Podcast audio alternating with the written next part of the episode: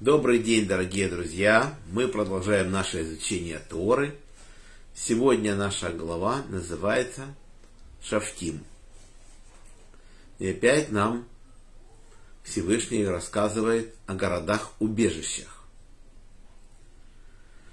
Мы уже говорили о городах-убежищах на восточной стороне Иордана.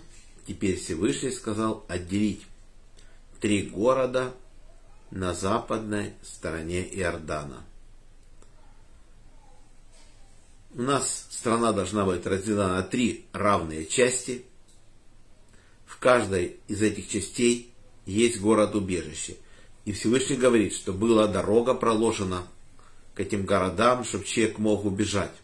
Значит, если случится несчастье, человек убьет другого человека по ошибке, то пусть бежит в один из городов убежища, который Всевышний предназначен. Пример Тора приводит такой. Люди пошли рубить дрова, и с деревянной части топорища соскочило железо и убивает вашего соседа, и деваться некуда, объясняться очень тяжело с его родственниками, что не хотел убивать. И человек бежит в город-убежище. Ближайший город-убежище он бежит. Когда он добегает в город-убежище, то кровомститель его уже преследовать не может.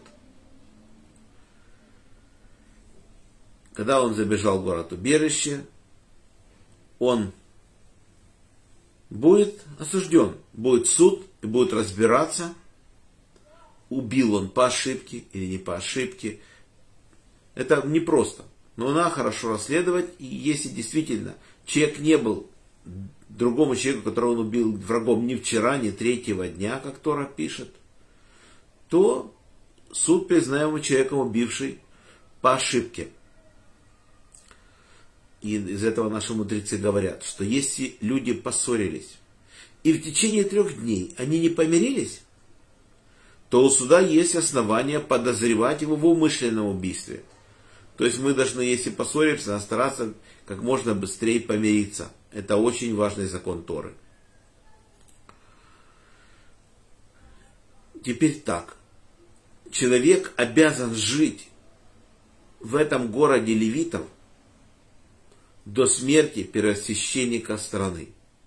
То есть может так получиться, что первосвященник молодой проживет многие годы, и он всю жизнь будет жить в этом городе убежище, без права выхода.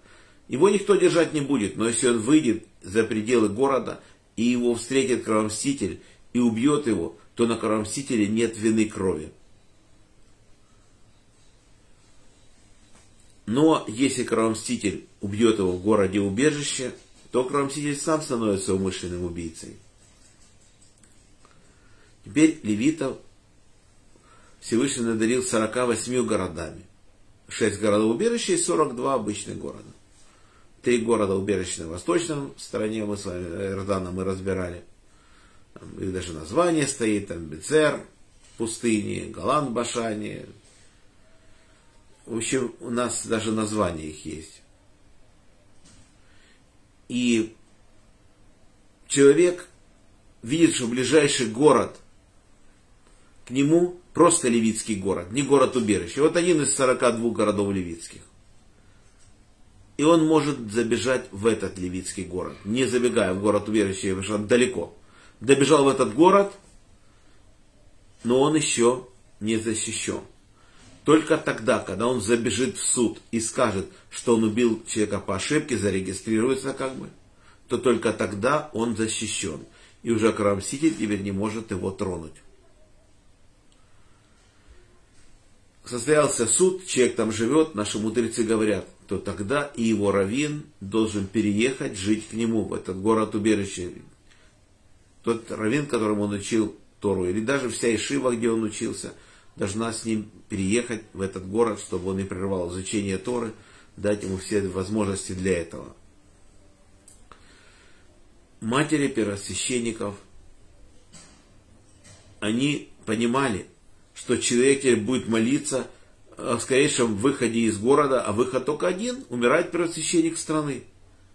И поэтому матери старались что-то делать для этих людей, чтобы они не молились так пламенно о смерти их сына. И они, пишется, даже вязали носки для этого человека, чтобы как-то его задобрить. И так человек мог оставаться в этом городе убежище всю свою жизнь, даже так. Потому что определить, очевидно, насколько есть его вина, и сколько он должен проводить там в городе, суд земной не может. Потому что это очень сложно определить, умышленно или все-таки не было у него малейшего умысла, или был. Поэтому это решается вот так.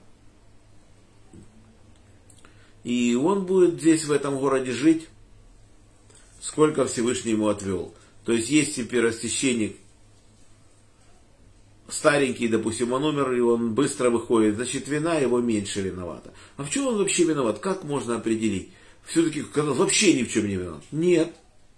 Все-таки человек должен соблюдать технику безопасности и думать об этом.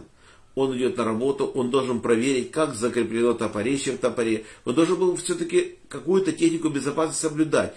И к этому относиться очень серьезно очевидно, все-таки часть вины какая-то есть, хотя она не хотел убивать.